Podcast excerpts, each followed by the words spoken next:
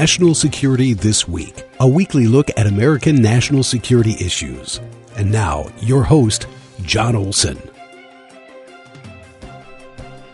Good morning, everyone. It's Wednesday, December 20th, 2023, and you've joined us for National Security This Week. I'm your host, Jon Olson. We get together every Wednesday morning here on KYMN Radio to discuss national security.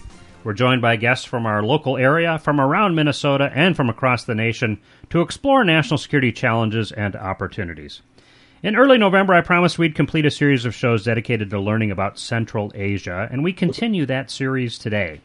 With us to look at not only Central Asia, but also the Caucasus region is Dr. Jennifer Wistrand. Jennifer Wistrand is the Deputy Director of the Kennan Institute. She holds a Bachelor of Arts in Anthropology and French from Northwestern University and a Master of Arts and Doctorate in Anthropology from Washington University in St. Louis. Her areas of expertise are migration and forced displacement in the Caucasus and Central Asia, and humanitarian and development approaches to managing migration and forced displacement. Prior to joining the Kennan Institute, Dr. Wistrand was an assistant teaching professor in the Department of Global and Intercultural Studies at Miami University in Oxford, Ohio. Prior to that, she was a consultant to the World Bank for projects concerning internally displaced persons, uh, women, and youth in Azerbaijan, Sudan, and Morocco. She was a term appointee and a Mellon American Council of Learned Societies Fellow in the U.S. Department of State's Secretary of State's Office of Religion and Global Affairs, in the Bureau of European Asian Affairs, and the Bureau of Conflict and Stabilization Operations. She also taught at the Center for Eurasian, Russian, and East European Studies and the Institute for the Study of International Migration at Georgetown University. Dr. Wistrand had held a number of fellowships, including a Fulbright Fellowship in Azerbaijan and a Title IX Kennan Institute uh, uh, Fellowship uh, as well. Finally, she was also a Peace Corps volunteer in Turkmenistan, which is one of the places we'll be discussing today. Dr. Jennifer Wistrand, welcome to National Security This Week. Thank you very much. It's an honor to be with you. So we we actually uh, just for everybody's inside knowledge, we have a new system today that we're running here on the Zoom system, and it's working great. So Jeff Johnson, who's running the studio for us, he and I are both very happy right now. Everything's coming together just fine. Uh, so, Dr. Wistrand, let's begin by learning a little bit more about the Kennan Institute at the Wilson Center. Could you please uh, tell us uh, about the Wilson Center, and then we'll drill down and explain a little bit more about what the Kennan Institute is specifically? Sure. Uh, so, for those who aren't familiar with the Woodrow Wilson International Center for Scholars, or the Wilson Center as it's more commonly known, it, it was established by an act of Congress in 1968, and it was intended first and foremost to be a living memorial to Woodrow Wilson, who was he was a scholar, a university president, and the 28th president of the United States. The Wilson Center is composed of a number of institutes, and there I usually make the comparison to people. If you think of a university has department, a lot of think tanks have institutes or programs. So the Kennan Institute was established in 1974, and it's the Wilson Center's oldest institute. Uh, it was initially focused exclusively on the study of Russia and with time, its staff and scholars have come to look at not only Russia, but Ukraine, Belarus, and the countries that make up the Baltics, Caucasus, and Central Asia. And the Wilson Center is called a think tank by many, and that's, I would say, an apt description in many respects. But it is distinguished from other think tanks um, on a couple of parameters. And that I quote here from our website. It's, quote, congressionally chartered, scholarship driven and fiercely nonpartisan. So as I mentioned at the outset, you know, it was congressionally chartered in 1968. A lot of think tanks rely 100% on donations, but, but Wilson Center is different in that respect. Um, scholarship driven, our model is bringing in academics actually on a yearly cycle. And a lot of people who work there have PhDs. And then finally, fiercely nonpartisan. Again, a lot of think tanks can have uh, a reputation for either being, you know, slightly left of center or slightly right of center, but the Wilson Center is modeled on being fiercely nonpartisan. Um, in terms of maybe what we do, since I think for a lot of people, think tanks, it's unclear precisely what they do. And I can just speak for the Wilson Center, but, uh, and again, in our particular model. So we do host scholars who conduct research, write, and give public talks. Uh, so actually, my very first position of my PhD 12 years ago was I had a fellowship at the Kennan Institute where I got to do that, take opportunity to do research, write, and give public talks. We organize panel discussions and other kinds of in-person, online, and hybrid events around a variety of topics. We convene experts for closed door discussions. We produce a number of publications. um, and host podcasts. And I would make a plug for your audience members. If they are interested, you can find the Kennan Institute's websites and there you have access to um, what we've got the Russia file, the Focus Ukraine, some of our popular blogs. Um, we also write, we give public talks, we do interviews like I'm doing right now, and we do briefings, uh, sometimes on the Hill, sometimes in other places. Uh, so, do you advise Congress and the administration ever on, on policies towards uh, Russia, Central Asia kind of thing, or? I personally have not. Uh, in January, I and a colleague who's a former ambassador are going to be up on the Hill giving a briefing to some staffers. I will say I had the opportunity a couple of weeks ago. I was invited by Canada's House of Parliament's Standing Committee on Foreign Affairs and International Development to provide expert witness testimony with respect to what had recently happened in Azerbaijan, Armenia, and Nagorno Karabakh. Yeah. Yeah, it's been my personal professional experience that the, the nonpartisan think tanks by far and away focus on facts and data and that drives their analysis and, and the conclusions that they draw from a from a think tank uh, policy perspective. Uh, now, Dr. Wistrand, you served as a Peace Corps volunteer in Turkmenistan. What what was that like? I mean, when did when did you do that important work? Uh, what did you do during that period of your life? And what lessons did you take away from your time in Turkmenistan? And, and I ask because I'm intensely curious about Turkmenistan. It's one of the most isolated countries in the world. That may, maybe the only place that's more isolated is North Korea. Uh, so, what can you tell us about your time in Turkmenistan? Thank you. I appreciate the question. I must say the reaction you have is the reaction most people have if they're, you know, reading a resume or CV. What jumps out at them more than anything else is Turkmenistan because it is, it's a mystery for so many people. And so I feel so fortunate to have had the opportunity to spend time living there. So I was Peace Corps volunteer back in 2000 to 2001. Most people know, who know the Peace Corps know it's a two year commitment. Unfortunately, my group, our service was cut short a little over halfway through because of September 11th. Yeah.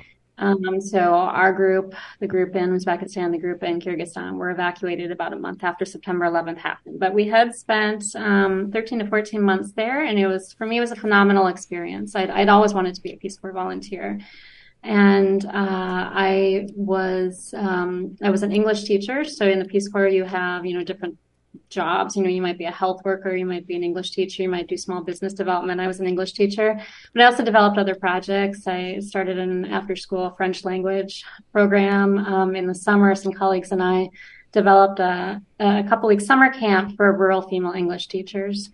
And so I would say it's a phenomenal, Peace Corps is a phenomenal experience because it brings you in country. Um, in many cases, you live with a host family. I lived with a host family. I was in the eastern part of the country near the Turkmenistan, Uzbekistan border. I had a wonderful host family who I'm still in touch with to this day. One of my host sisters went on to become an oil and gas engineer, and she's based in Texas now. So mm-hmm. catch up with her regularly. And I have several other friends from Turkmenistan who are now based in the United States and talk with them on a routine basis um, you know, had the opportunity again when you're a Peace Corps volunteer because you're working in a local community. You're, again, usually living with a family, usually learning the local languages. In the case of Turkmenistan, of Turkmen and Russian, and had the opportunity to do quite a bit of travel around the country to see Turkmenistan, but also. Good friend and I uh, took the opportunity to travel throughout Central Asia. So we went in Uzbekistan, Kazakhstan, and Kyrgyzstan. Uh, I, so to answer to your question, you know, what did I learn? What was, in, what did I take away from that experience? I would say a number of things. Um, first of all, in bringing Turkmenistan to the rest of the world, because as you said, I think a lot of people beyond North Korea, it's one of the more um, isolated parts of the world. But one thing that I think took home was the importance of international exchange programs, whatever form they take. Um, it is critical with the problems we see in the world today. I, I, I feel I believe firmly that the best way to get through these problems is to have person to person connections. And the Peace Corps is one of those, right? I went over there. Yes, you do your job, but more of it is I got to speak to people over there and, and, tell them what American Americans are like. And likewise, I get to come back to the United States. And for people who say, well, isn't that a scary part of the world? Isn't it dangerous? I can say, well, no, actually, I lived with wonderful people. Uh, so I would say that's an important thing. I would say building on that. Uh, one thing I took away was that different places and people may have different views and even in sometimes opposite views. And there could be very legitimate reasons for that. Mm-hmm. So Turkmenistan is one of the former Soviet republics. remember being over in there in the early 2000s, you know, not wanting to launch into a political discussion. You're actually advised not to do that, but thinking that bringing up Gorbachev must be a neutral topic, right? Isn't Gorbachev revered by everyone the world over for bringing an end to the Soviet Union and realizing very quickly and you know large parts of former soviet central asia where what the soviet union brought was you know higher education well just basic universal education basic health care basic stability predictability reliability that gorbachev is not viewed in the same ways. And for very legitimate reasons they don't see that. So that was an eye-opening to see you know two parts of the world can see things very differently again for legitimate reasons so I think you you highlight uh, one of the things that we we talk about here on the show quite a bit, and that's you know how how nations use statecraft, you know the art and science of statecraft, and and the tools of national power. Uh, so diplomacy, the power of of sharing information or not, uh, military power and economic power, and uh, one of the shows that we did some time ago was focused on public diplomacy and how important that pe- you know person to person contact is between American citizens and citizens of other countries, and how that can build really important bridges over time uh, to exercise that. So the Peace Corps, uh, uh, I mean, it's a phenomenal program. I, I, really wish more more young people would go go do that uh, early, very early in their career. Now, you pursued undergraduate and graduate degrees in anthropology. Now, I will say right off the bat, I don't generally have anthropologists on the show talking about national security topics. So, tell us why why anthropology and how does that expertise uh, help you to better understand the myriad challenges in, in both Central Asia and the Caucasus regions. Thank you for that question. And I hope this is an introduction of a lot of anthropologists that you know coming on your program. I, I think, you know, why would I have studied anthropology or what drew me to it? And why do I think it's applicable in so many areas? Um, one, and just on a personal level, when people are choosing what to study, I, I love learning about different places, people, languages, cultures. It's just naturally what I'm drawn to and living in different places. So I will say spent my junior year of college studying abroad in Paris. And then, you know, two years later, found myself in rural Turkmenistan. And I, in all honesty, can say I love them equally. You know, they were both phenomenal experiences, even though you probably couldn't have more different experiences between Paris and rural Turkmenistan. Um, so I, I just, I find it fascinating to learn about different places, learn how people think, why they think that way, why they make the, the decisions they do. But I actually think it's very good training for national security, for you kind of made a, uh, reference to whether it's defense, diplomacy, or development. I think having an anthropological background can be very helpful.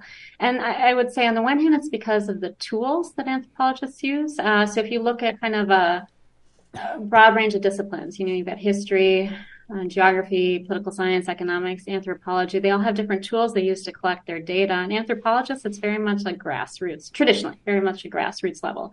You go somewhere for an extensive period of time. So, for example, I spent 22 months living in Azerbaijan collecting ethnographic data there ethnographic, I mean by living again with people, learning the local languages, and observing what's going on in a day to day basis. You collect a lot of detailed information, which you couldn't necessarily collect from a large data set. Now, large data sets provide information that you can't collect from day to day interactions with people. So actually the best thing is to have them intertwined. But I think anthropology does give you that opportunity after spending an extensive amount of time going back to my Gorbachev example to say, I can understand why people in rural Turkmenistan would be you know, reminiscing about a time when they had stability and security and the person that they perceive as having unended that for them. So you wouldn't get that necessarily if you zoomed in and out.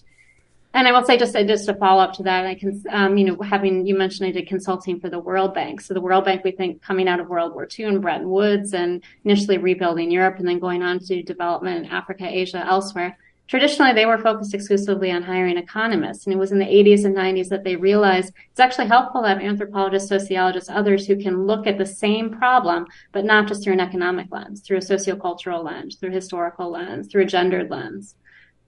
Yeah, and I would tell you one of the biggest failings that uh, that I think we we have uh, when we send you know national security professionals out there into the world to to deal with other countries is a lack of understanding of culture uh, and, and, the nuances of uh, of different ethnic groups in diff- in this, that who all live in the same country have very different cultures in many ways, and you have to understand all of that interplay to understand what's actually happening on the ground before you can understand their side of national security decision making and how those countries would apply statecraft in their dealings with us. Uh, so the more people that we can get into the national security fields who come from a wide range of uh, of backgrounds, including anthropology, who understand culture and languages and, and whatnot, uh, that that would be very very helpful for American uh, long term national security interests. Uh, for our audience, you're listening to National Security This Week here on KYMN Radio, AM 1080 and FM 95.1. I'm your host, Jon Olson. Our guest today is Dr. Jennifer Wistrand, who serves as Deputy Director of the Kennan Institute at the Wilson Center in Washington, D.C. We're discussing Central Asia, the Caucasus, and forced displacement challenges for vulnerable populations in both regions. Uh, so, Dr. Wistrand, perhaps you give us a bit of an overview on both Central Asia and the Caucasus region through the lens of your expertise. What are the key challenges in both places when it comes to migration, forced displacement, and humanitarian challenges uh, for both locales? Great. Thank you for that question. And maybe just as a follow-on to talking about anthropology and the role anthropologists can play for, it sounds like you've done several segments already in Central Asia. But just to underscore, uh, it, it's a large region, right? If we're looking Huge. at the Caucasus and Central Asia. And there can be a tendency, let's say with the South Caucasus, to say, oh, you've got Armenia and Georgia, Christian majority, you've got Azerbaijan, Muslim majority, right? And then to kind of generalize about from Azerbaijan all across Central Asia, with the exception of Tajikistan, to say, oh, it's Turkic, Turkic majority and Muslim majority. And, you know, Tajikistan being different in that it's uh, Muslim majority, but speaks a different language for, uh, Tajik, which is similar to Farsi. So there are generalizations you can make, but as always, we want to make sure that these generalizations are broken down. Um, just again, to talk a little bit about the Caucasus, it's one of the most ethnically and linguistically diverse places on the planet. There are upwards of you know, 50 languages spoken in the Caucasus, 37 of which are indigenous to the region. So again, just to, we have to make generalizations, certainly, as you know, if you're going to be in a, an applied position, whether it's defense, diplomacy, development, but we have to always be cognizant of the, the nuances on the ground. And so with that, I will say, I will now go to the generalizations and say, um, you know, what are some of the key challenges? Uh, I would say for the Caucasus, um, forced displacement is the biggest challenge right now. Not the biggest, I shouldn't say the biggest, but one of the bigger challenges it's facing right now, followed by migration. And why does it have a forced displacement situation? Um, and we can maybe talk a little bit more about the, the relationship between Azerbaijan and Armenia, and most recently what happened in September of this year. But you've got right now in Armenia, You've got a recently arrived refugee population from this contested region of Nagorno-Karabakh. So upwards of 100,000 Armenians have recently moved to Armenia, so representing about 3.3% increase in their population.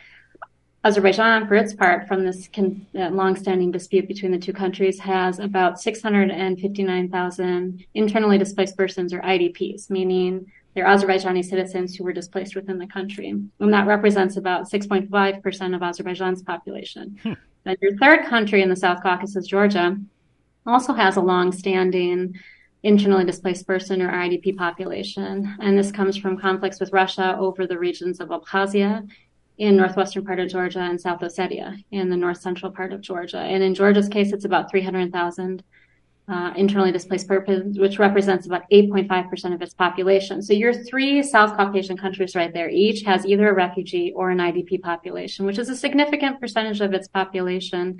And I would just add on to that when I said, you know, it's not just a forced displacement, but it's a migration problem as well. Since the Russian invasion of Ukraine in February of last year, and then following on the uh, call for a partial mobilization in September of last year, you've had a large number of Russians moving out of Russia into neighboring countries. A lot have gone to Georgia as well as Armenia. And so you've got this confluence basically of all these different movements of people in pretty small countries. Georgia's population is about 3 million, a little more than 3 million, as is Armenia's. Azerbaijan's a bit larger, around 10 million. Now, so I, understand the, the, the challenges with uh, you know, the Russians uh, sending peacekeepers, quote unquote, in into South Ossetia and Abkhazia, uh, and sort of displacing uh, the sovereignty of the Georgian government. I also understand the Armenians leaving Nagorno Karabakh because uh, having lost, you know, that conflict. What, what what what's caused the internal displacement of people inside Azerbaijan? You said roughly six hundred thousand Azerbaijanis. What what's the displacement cause factor in there? Sure. So this is part of this long-standing conflict between Azerbaijan and Armenia. If okay. you go back to when the Soviet Union broke apart in December of 1991, you'd had this tension between Azerbaijan and Armenia over this territory of Nagorno-Karabakh, which during the Soviet period it was a part of Azerbaijan. And the issue has been for a long time is that you have an Armenian, you see, you've had both Azerbaijanis and Armenians that have lived there. It has tended to be a greater percentage of Armenians. However, there have been certain towns within the region which have been predominantly Azerbaijani. But if you go back to the 1920s, it was con- incorporated into Azerbaijan when the Soviet Union broke apart in 1991. The two countries very quickly, tensions escalated into a conflict that lasted until 1994. And Armenia, for all intents and purposes, won that conflict because they ended up taking control of Nagorno Karabakh as well as parts of seven adjacent Azerbaijani regions. And so that's where the internally displaced populations come ah, from. The okay. international community never recognized Armenia's occupation of Nagorno Karabakh or those adjacent regions. So it was always been considered part of Azerbaijan, which is why they're displaced within Azerbaijan, rather than in the case of the Armenians leaving Nagorno-Karabakh now and going to Armenia, they would be classified as refugees because they crossed an international border. Uh, okay, okay, okay. Uh, interestingly enough, I, I just uh, read an article uh, yesterday, I think it was, uh, where the UK is actually encouraging foreign direct investment into Nagorno-Karabakh to restabilize the situation for the Azerbaijanis in that region of Azerbaijan. I, th- I that very interesting. Uh, now, the, we should say also before we shift over to start talking about Central Asia more uh, that Armenia is a member of the CSTO, led by by Russia, and yet during that conflict with Azerbaijan, they really received very little in the way of support from the CSTO members. Could you talk a little bit about the dynamics of that? Sure, sure. So the CSTO is it's the Collective Security Treaty Organization, and it was established in 2002. And it's one of the several organizations that came out of the breakup of the Soviet Union in 1991. So if you go back a little bit before that, you had the CIS, the Commonwealth of Independent States, which was basically an attempt to kind of recreate the confederation of the former Soviet states. Not all of the states agreed to. Um, the Baltics obviously wanted to have no part of it. But you have the, the, CIS, then, you know, about a decade later, you have the CSTO, the Collective Security Treaty Organization, and it currently has six members, six former Soviet members. So Russia, Belarus, Armenia, Kazakhstan, Kyrgyzstan, and Tajikistan. And its rolling in, in, in contrast to some of the other organizations is to basically play a, a, security function similar to NATO. So Article 4 of CSTO is similar to Article 5 of NATO, being that if one member is attacked, the other members are supposed to view that as an attack on them. And so Armenia and Azerbaijan have, uh, sorry, Armenia and Russia have historically had a very strong relationship with one another. Um, you know, Armenia, Russia has a base in Armenia. Armenia has bought, you know, more than 90% of its arms from Russia for the greater share of this conflict it's had with with Azerbaijan, and also it's part of the CSTO. So Armenia expected when this most recent conflict between it and Azerbaijan ignited in September that Russia would come to its defense, it, that it was obligated to come to its defense because of the CSTO, and that in fact did not take place. And so this has led to Armenia now starting to reconsider is Russia the ally that it said it was going to be. So it didn't take part in some of the CSTO trainings that took place in the months following and now it's you know signaling potentially that it might be looking elsewhere for security and other alliances and in fact uh, there have been u.s military personnel in there uh, working with and advising uh, the armenian military i think i think i've read reports about that which has to be uh, I mean, that's kind of a revolutionary uh, change, really, in foreign policy for Armenia. I, I would think. Yes. I, I, so in terms of, uh, you know, there's obviously a, a, large and strong Armenian diaspora in the United States. Um, and so it's not surprising that, uh, that they would call on the United States to give them more assistance. But in terms of also the U.S. weighing its uh, national security interests, obviously um, that's that's Russia's greatest fear, right? That it, that the U.S. makes, uh, you know, didn't like NATO coming up against its its east, you know, into Ukraine, it certainly would not want it coming into the South Caucasus. So yes, that is an interesting development. And, and let me ask you this: uh, Nagorno Karabakh is that is that situation essentially solved now? I mean, are we done worrying about that frozen conflict between Armenia and Azerbaijan over the status of Nagorno Karabakh, uh, or, or do you see more potential for future conflict as as we head into future years? It's a good question, and it's a it's a difficult question to answer. I know a lot of what's been in the media recently, especially after this most recent um, events, where you went from. So we'll go back to May of 1994, where Armenia, for all intents and purposes, won that conflict, had control of Karabakh and the Azerbaijani regions up until you know within a few years, and then you had 2020, 2022, where the tables turned, right, and essentially Azerbaijan has not regained that territory. So uh, on the one hand, and you had for the first time too the two leaders, um, Pashinyan and Aliyev of Armenia and Azerbaijan, respectively, really indicating they would like to find a lasting peace between their two countries. So I would say it seems likely from what you, what you read and, and hear that they could have some kind of uh, peace agreement that comes out in the near term. There's talk of as early as next year. So that's one thing, though. To have a peace agreement is one thing. To have peace on the ground amongst the people who are living there is a completely different thing, right? right. And I think that's where it's going to take a lot longer. I mean, look at Northern Ireland, right, which went through how many iterations before you reached a comprehensive peace agreement. And to this day, you still have tensions in Belfast. And I think Uh, what I saw from doing my 22 months of, of, research, ethnographic research in Azerbaijan, where literally I spent one of those years going every day to schools and sitting in history, civics, and constitution classes. Oh, yeah the younger generation, unfortunately, who's had no, you know, the, getting back to why I think person to person exchanges are so important, young Azerbaijanis, most of them, unless they've been fortunate to be able to travel, have had few interactions with Armenians, and the same has happened on the opposite side. So you've grown up with this othering of the population. That's much more difficult to do. And I will say this is something that shocked me too. I assumed when I was doing research, if you had actually fought in these horrible wars that Azerbaijan and Armenia had in the early 90s, I assumed you would have the greatest animosity towards your other. That wasn't the case. I saw that it was the young people who had never had contact with someone. They were able to more distance themselves. So that's where I think this conflict will have the potential to go on for a longer period of time, especially as both sides, both Armenians and Azerbaijanis, want to end up living in Karabakh. So that's going to be a tricky thing to negotiate. And, and if we could just let's talk about the fact that uh, that this is also, to a certain extent, a, a, bit of a proxy conflict, where you know you mentioned the Turkic uh, peoples. So Turkey has been a strong supporter of Azerbaijan. We know hundred years ago plus uh, there there were some problems between Turkey and Armenia. Uh, they're Armenians, I should say. Uh, and, and, now we have Russia sort of backing Armenia to a certain extent. Uh, Russia trying to influence more Georgia. Uh, we talk about that in just a second. But is this sort of a a proxy competition between Russia and Turkey, uh, between these two countries, Armenia and Azerbaijan? They're essentially they're kind of client states to a certain extent. It's a good question. I know there are people who have put forth that idea that this is yet another proxy war. I'm not sure I would necessarily agree with that, just because I think if you look at the powers in that region, whether it's Russia, Turkey, Iran, yes, you can say that there's always been a long-standing relationship between Turkey and Azerbaijan. I think that would be the strongest one you'd see in the region.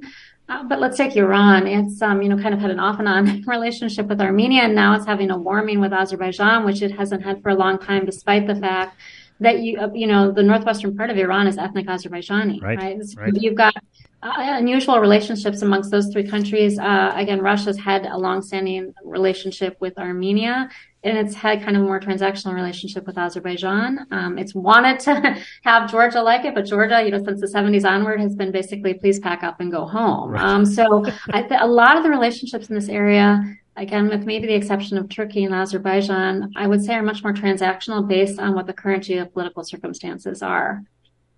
So, and, and last question uh, before we finish out this segment uh, Russian influence in Georgia. Uh, you mentioned a lot of Russians fled out of Russia to avoid being drafted into the war in Ukraine. Uh, 60 Minutes did a really excellent piece about a month ago uh, on the influences of, of Russians now living in Georgia and the Georgia Dream Party trying to sort of, I don't know, align or be very friendly with Moscow. That's causing a lot of consternation for many Georgians. Can you talk a little bit about, you know, where, where that stands right now? Yes, it's it's uh it's something that I think everyone should be following, and frankly, from a geopolitical perspective. And I saw the 60 Minutes um, segment and it was excellent. So I actually spent um, a month, the month of July in Georgia this past summer, oh. um, conducting research specifically on this issue. I was interested having, you know, studied for many, many years, um, IDP populations. I knew that Georgia had these two distinct IDP populations from Abkhazia from the early 1990s and Ossetia, South Ossetia from the early 90s and then 2008. Um, and so I was curious to know how is what's the situation in Georgia when now you have these these Russian nationals who have come in. And again, there's all the former Soviet republics. Right? There's a history of Russian nationals in the country, but it's different the Russian nationals who were there during the Soviet period and let's say maybe intermarried in a state during the period. They would be integrated into society. That's different than the wave that's coming across now. Right. And what I did see, um, I mean, I, I, was shocked. There's a huge amount of graffiti that you'll see around Tbilisi, the capital, you know, directed against Russians. If you talk to young people, very angry that the Russians are coming in. Um, and, and, and part of the situation, I think it's because the Russians, a lot of them are coming in with more economic resources, right? So it's done things like it's raised the cost of living. Um, right. So then in some cases it's displaced, you know, university students who are coming from regions. So they're angry. The prices of things have gone up, but Russians bringing their businesses in too, right? And basically setting up a, a separate um, society in Georgia is, is angering a lot of, especially I would say like young professionals. But then the twist here is that the current government in Georgia is Russia leaning, right? right? And so uh, it puts people in society who aren't happy with the circumstances in a difficult set of circumstances.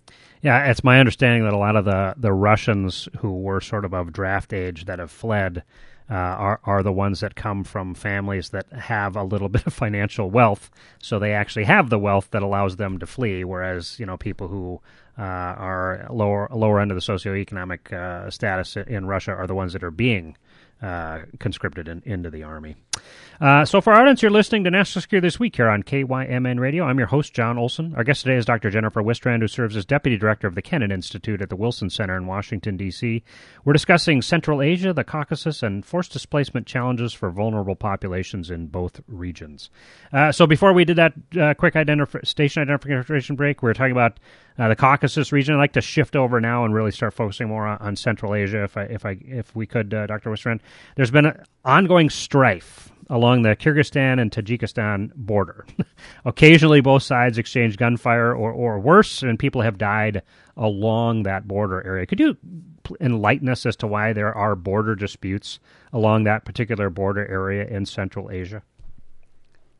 Yes, uh, it's uh, Yes, and, so there's a lot of border disputes. I would say in different. We were just talking about border disputes between Azerbaijan and Armenia, between Georgia and Russia. You have a similar set of circumstances in parts of Central Asia, and in particular, the area you're highlighting is a region called the Fergana Valley, which is it, it encompasses parts of Kyrgyzstan, Uzbekistan, and Tajikistan. And for your, your listeners who love maps, I would encourage them just to pull up a map of the Fergana Valley, and you will see the most convoluted um, types of border lines that were drawn back during the Soviet period. So the Soviet Union came into being in 1917, but really the delimitation of the former Soviet republics took place basically between 1917 and 1936. And during that time period, Central Asia, which was not states prior to that, right? You had a very different structure there, was carved up ultimately by 1936 into the five former Soviet Central Asian states. But then within that, you had kind of other territorial distinctions that were made. And so in the case of, you know, Kyrgyzstan, Tajikistan in this area in the Fergana Valley, uh, you had in some cases enclaves, exclaves, depending on which direction you're looking at it, right? So a part of Uzbekistan that might have ended up in Kyrgyzstan or a part of Tajikistan that might have ended up in Kyrgyzstan. And during the Soviet period, this wasn't a problem, right? You did have borders between the Union republics, but really the border that mattered was the external border of the Soviet Union, right? You weren't supposed to leave the Soviet Union. Um, so you people could move within the Soviet Union. It's proper paperwork. Again, it, you, so you re- regularly had someone who could have been an Uzbek, married a Kyrgyz, and was living in Tajikistan and was moving amongst the three republics without much problem. Problems come about and this getting into not just forced displacement, but migration in general is when the Soviet Union breaks apart in 1991. And so you now have some of these, I believe there are eight of these kind of known exclaves, enclaves in the Fergana Valley region, three of which are more prominent because there's larger populations. Uh, the, the one that caused um, quite a bit of issue in the last, both in 2020 and uh, 2021 and 22 is this Vorukh, which is a part of Tajikistan and um, Kyrgyzstan. And basically, the issue comes that you know what are the roads that the, the home country has to be able to get into their exclave or enclave? What relations do they have with the country in which the exclave or enclave is located? And it's resulted in a lot of skirmishes over the past 20 plus years. Initially, a lot of us more locally based. In the recent years, the one last year, around a year ago, at this time resulted in, I believe, upwards of 100 deaths. Yeah, it was pretty significant. Uh, uh, combat exchange really along that along that borderline, uh, which is just it's so odd uh, that that the, those borders were really never finalized. I mean, they were left kind of you know unfinished. Nobody really knows where where the borders should be. Even today, it's still uh, very much in uh, uh, in conflict. So the five Central Asian nations, and we've started discussing this, uh, were once part of the Soviet Union. Uh, we've established really on previous shows the influence that Soviet Russia had on the Soviet those former Soviet states in, in Central Asia, particularly with Russian speaking citizens being moved into those nations and the fact that even today Russia Russian is still the dominant language across the whole region. Everybody can converse in Russian. Uh, there has been uh, some influences of culture that have started to come back in the region. You probably saw that when you spent time in, in Turkmenistan. Uh, it's my understanding, based on you know previous guests that we've had on the show and some research that I've done, that there's a difference between being like a, a Tajik and a Tajikistani or an Uzbek or an, and an Uzbekistani. Uh, so if you are, you know, originally culturally, uh, ethnically from the region and you speak those traditional native languages rather than Russian, there's a different status. Uh, you're looked at differently maybe in the region. Uh, so the people who've been there, you know, historically are a little different than the ones of Russian descent uh, that that still live there today. And yet, everybody still, uh, to my understanding, mostly gets along, except for some of those those border disputes. How, how do you see Russia's continuing influence in the region today? Uh, let, us just focus on Central Asia for now.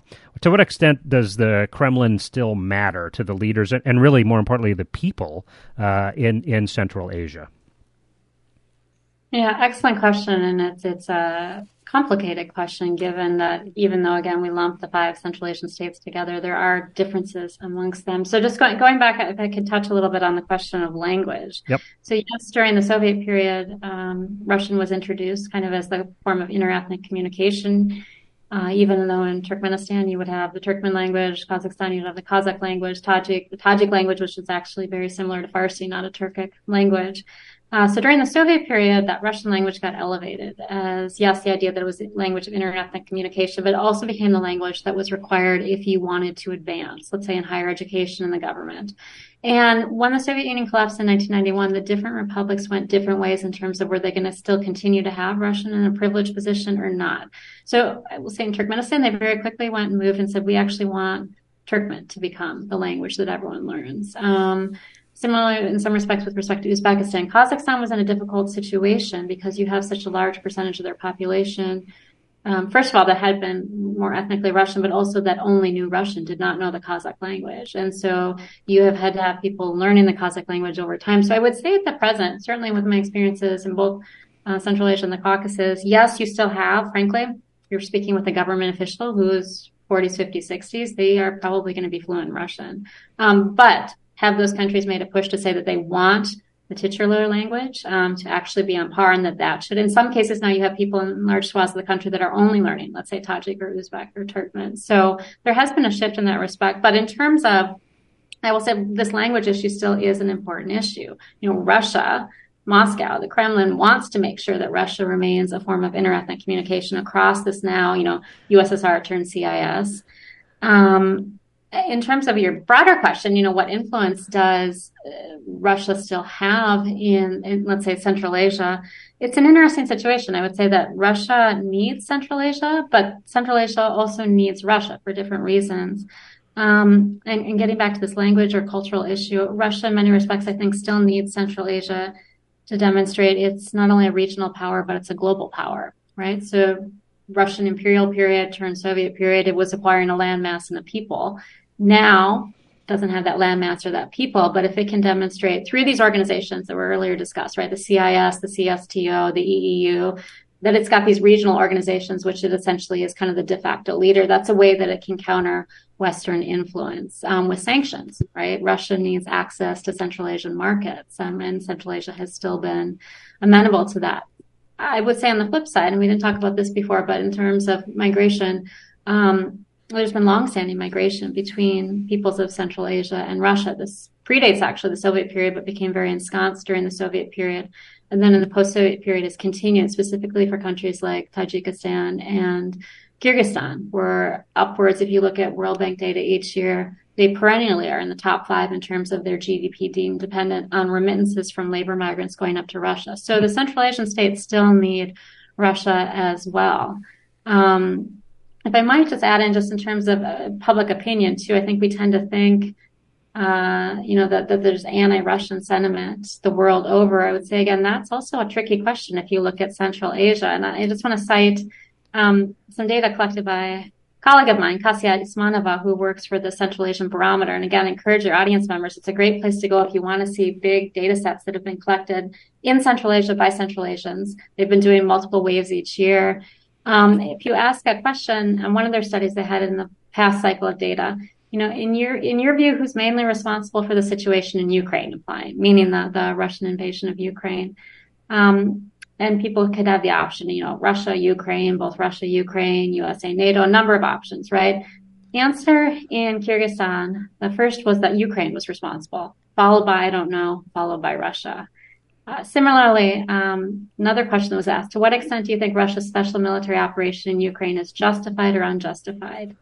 And there you had options to say, you know, completely justified, somewhat justified, in Uzbekistan, they had 23% saying completely justified, 24% saying somewhat justified. Wow. And um, so, and I go on with other questions, but you, you, it's a tricky situation. You know, Central Asia, again, I think for that reason that it is dependent for jobs and others, it can't come out forcefully, unlike a Georgia, which actually in the Caucasus is taking a very kind of unique position amongst its fellow South Caucasian and Central Asian states in saying, you know, we're going to be stand by that we are not pro Russia, right? For Central Asian states, a lot of them, it's a lot more tricky. Yeah.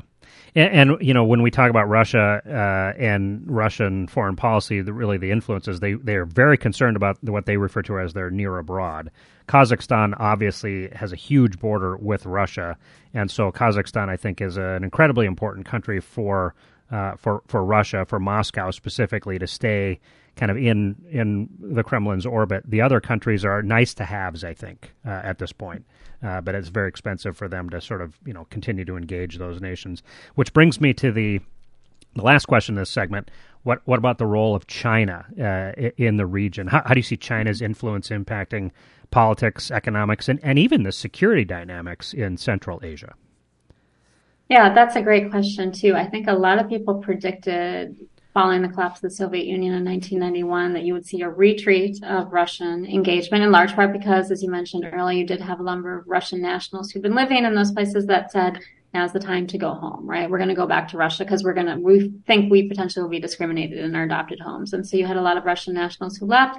And so some people thought there's a vacuum now. Therefore, China will necessarily move in. And I would say it's a little bit more complicated picture than that. In terms of the role China's had, I would say the primary role it's had has been an economic role, um, and largely through its Belt and Road Initiative. So this is the uh, initiative it launched back a decade ago in 2013 in Kazakhstan, and actually, so symbolic that it was in Kazakhstan. And this Belt and Road Initiative, again, as your audience knows, is is kind of supposed to be the new Silk Road, right? So connecting, you know, back in Marco Polo's time, you had Central China going through the Central Asia, but now it's going to be a way for it not only to go through Central Asia, but through other parts of the world. So uh, China has really made economic inroads in Central Asia in the past decade. I was looking at some recent data, you know, over 110 BRI projects have taken place in Central Asia.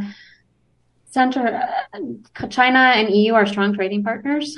Um, and so a lot of the overland cargo that goes from China to the EU or vice versa, I believe I saw that over 80% of it transits through Kazakhstan.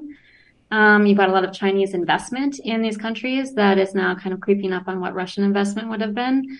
But that said, I would say the caveat being that while you have had a lot of economic investment in China and I know from talking with people, you know, research wise or just anecdotally, a lot of people have said, you know, they, they see Chinese around them, they see Chinese businesses, and therefore getting back to the language question, a lot of people even saying, well, we'd like our kids to learn Chinese now as opposed to Russian, right? So you can see it even in a cultural shift as well. But I would say the flip to that, um, Chinese investment has also been viewed a bit warily, not only just in Central Asia, we know from the BRI investments, right, the world over, that it becomes quite a debt trap for African right. countries and other countries. and so that's where I think getting back to why I think that China will stay in the economic lane and not venture into the security or other is because Central Asian states themselves, I think, are a bit wary of what China is going to do. And One, because they see is it potentially this this investment is it actually a debt trap for them, and two, they see China increasing its relations with Russia, right? And so if it's looking to diversify its partnerships,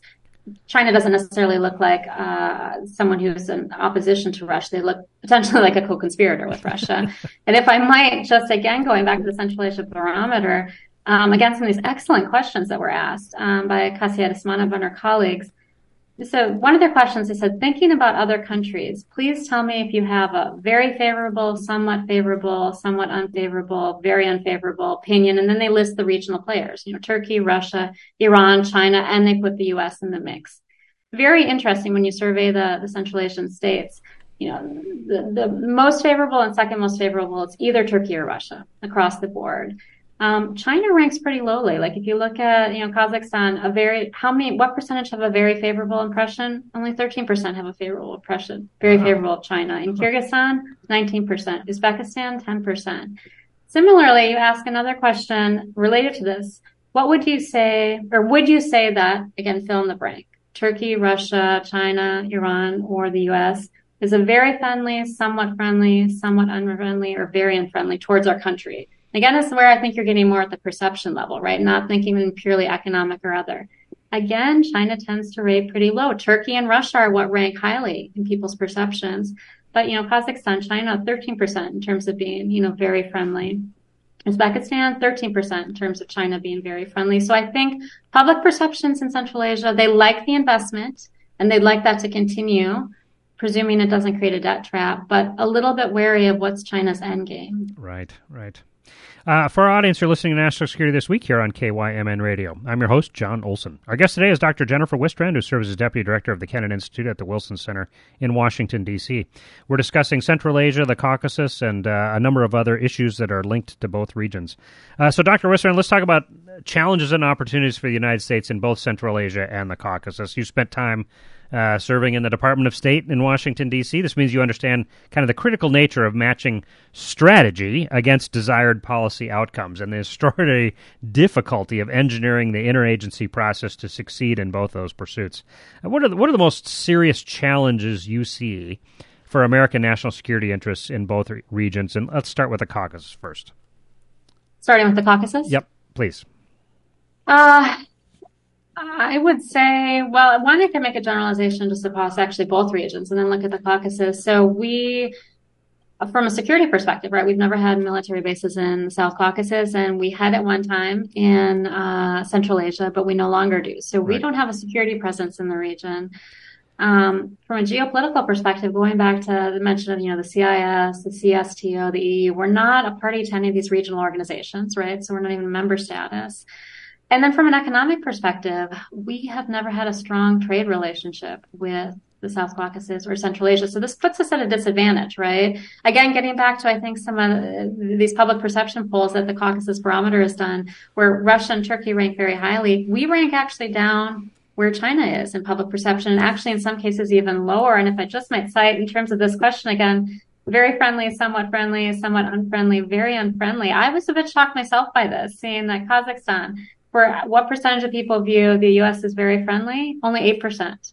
Kyrgyzstan, the United States, 4%. Uzbekistan, the United States, 7%. So we don't actually have a strong public perception, according to this data, the Caucasus Barometer, compared to the regional players, right? Russia, China, Iran, and Turkey, which is concerning. I think that is very concerning. And I think it would have been different if you went back 10, 15, 20 years ago. So in terms of you know, the greatest threat, I think, to national security for the U.S. and the South Caucasus. One is this instability ongoing between Azerbaijan and Armenia and the potential for that to flare up again. But actually, I think the bigger threat at present is in Georgia for what we discussed before. Yeah. Um, you have a large number of Russian nationals that have now moved down. And I, am not saying anything negative about that population. I actually interviewed some of those people this summer and I have sympathies to their circumstances. But it's more what does the Georgian population, which has the right to be anxious, perceive of this population that's come in their country, especially when they know that Russian President Vladimir Putin has stated that he feels it's his obligation to protect Russian nationals anywhere, right? Well, you've now got a large number of Russian nationals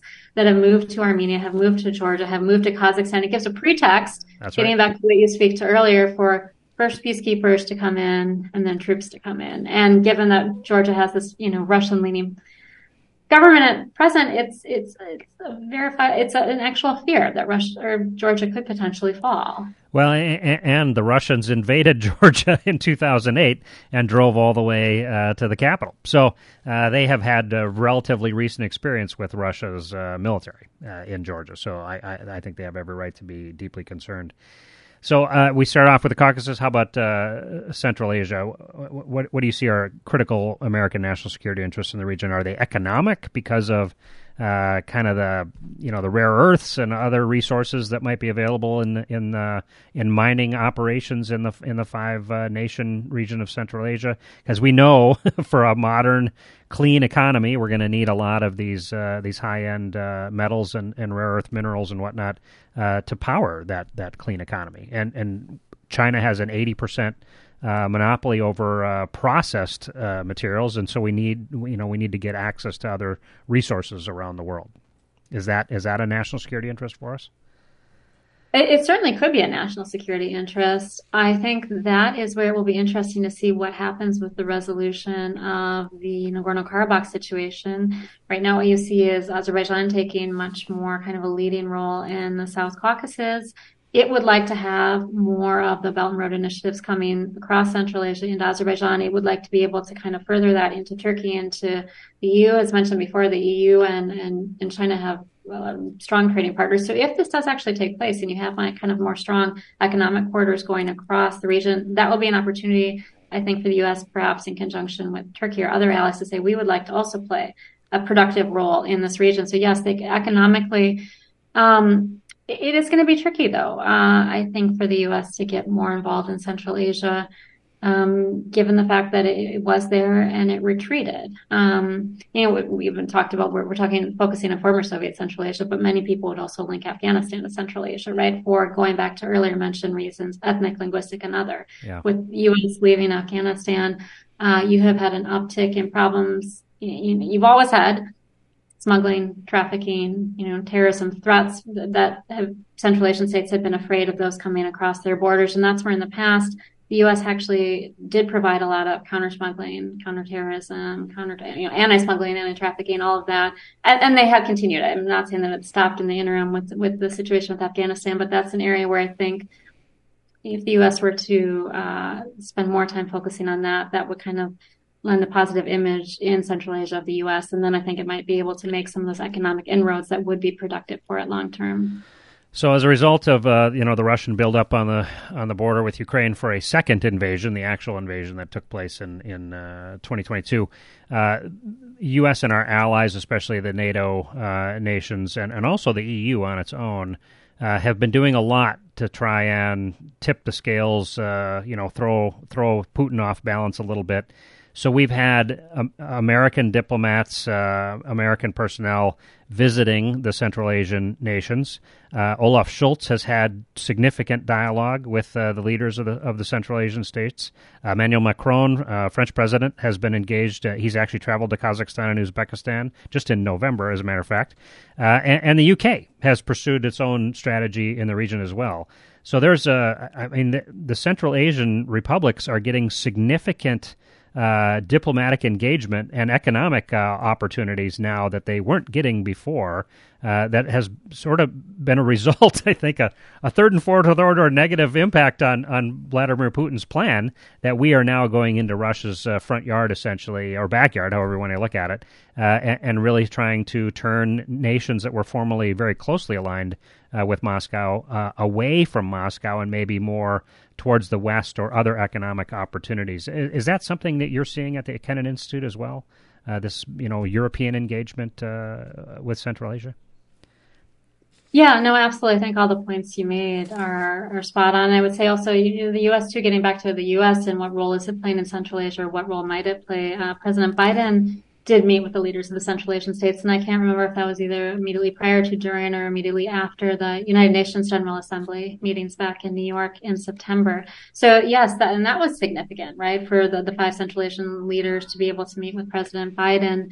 Um, and just adding on to what you said, uh, there is an interesting initiative that came out of the White House in September of last year called the Economic Resilience Initiative in Central Asia. And it's specifically doing what you talked about with what France, Germany, and some of the other countries are doing is, is trying, and in the case of this Economic Resilience Initiative in Central Asia, the White House initiative, it's going to be a combination of Department of State, USAID, and Department of Commerce, basically trying to create an incentive structure in Central Asia for them to both build their human capital and economic capital which would benefit them, right? But also hopefully that this will benefit trade relationships with the U.S. and that with time, Central Asia would view uh, the EU, the US as better, more predictable, more reliable trading partners than Russia or China. So it remains to be seen. It's interesting. I will say my sympathies go out, however, to people in Central Asia because they've seen for so many, we're not just talking decades, centuries, right? Which power is going to come in and attempt to exploit them for what reason? So they are right to have been wary of China's Belt and Road Initiative for the past decade.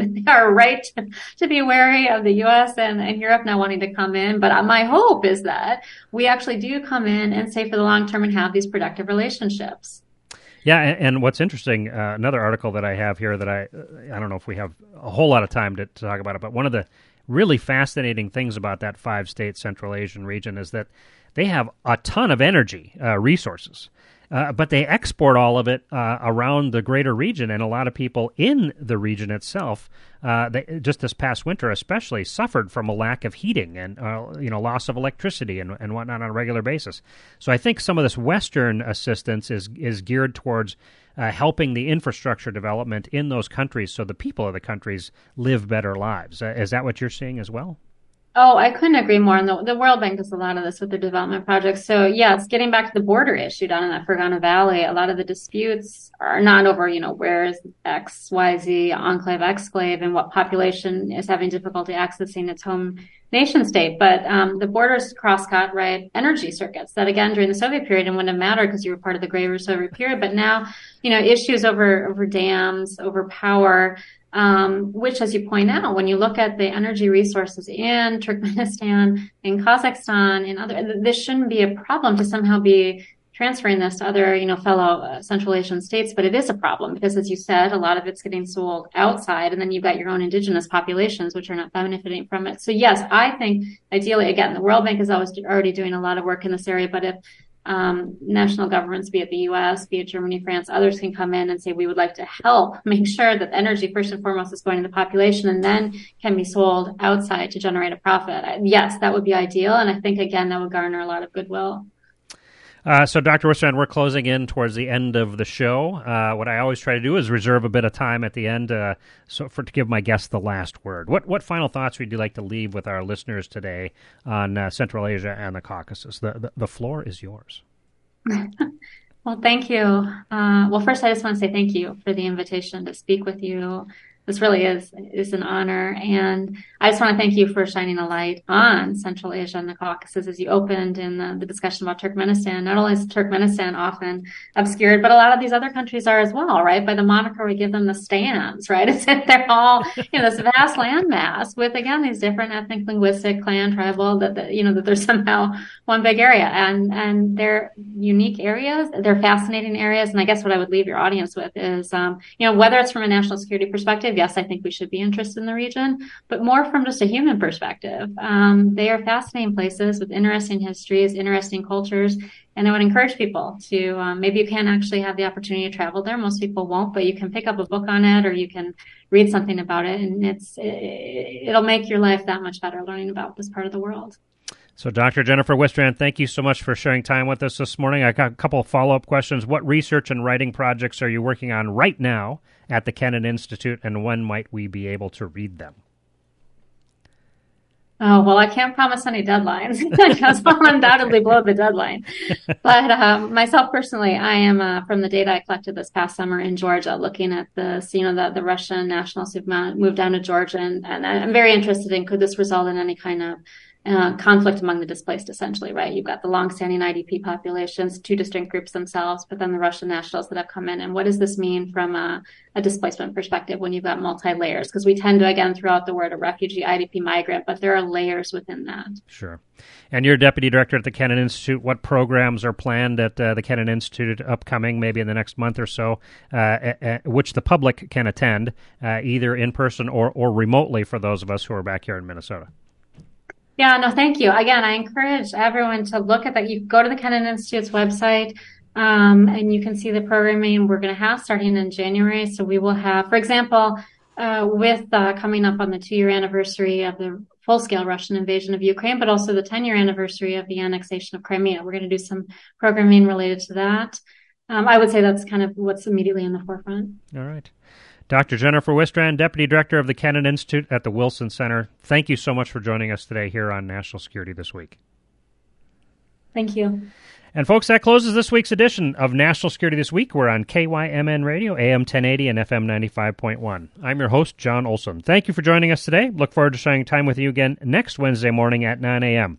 Thank you for listening to National Security This Week here on KYMN Radio. Have a great finish to your week, everybody. Have a great holiday and take care.